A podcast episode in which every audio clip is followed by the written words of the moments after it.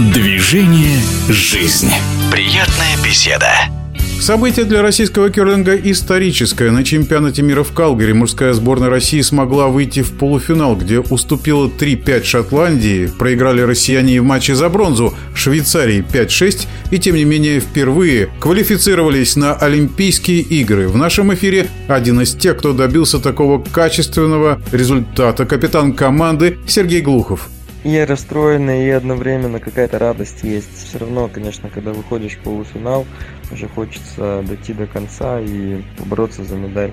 Побед было много у нас, в принципе, мы отыграли группу даже лучше, чем мы сами ожидали. Я думаю, никто от нас не ожидал здесь э, такого результата в группе. И победа над Канадой, естественно, довольны тем, что произошло.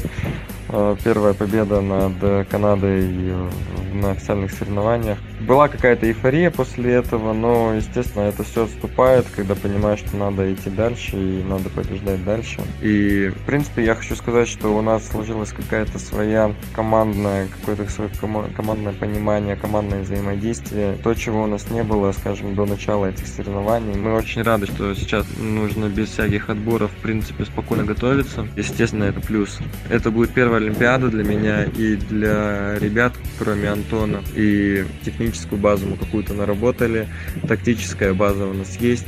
Хочется поблагодарить э, всех тренеров, э, всех членов своей команды. Хочется также поблагодарить болельщиков, родственников, друзей, всех, кто болел за нас. Сказать за это огромное спасибо. В нашем эфире был капитан сборной России по керлингу Сергей Глухов. Впервые мужская сборная России выступит на Олимпиаде. Это стало возможно после того, как команда заняла четвертое место на чемпионате мира. Ну а золото мирового первенства у шведов, убедительно победивших 10-5 Шотландию.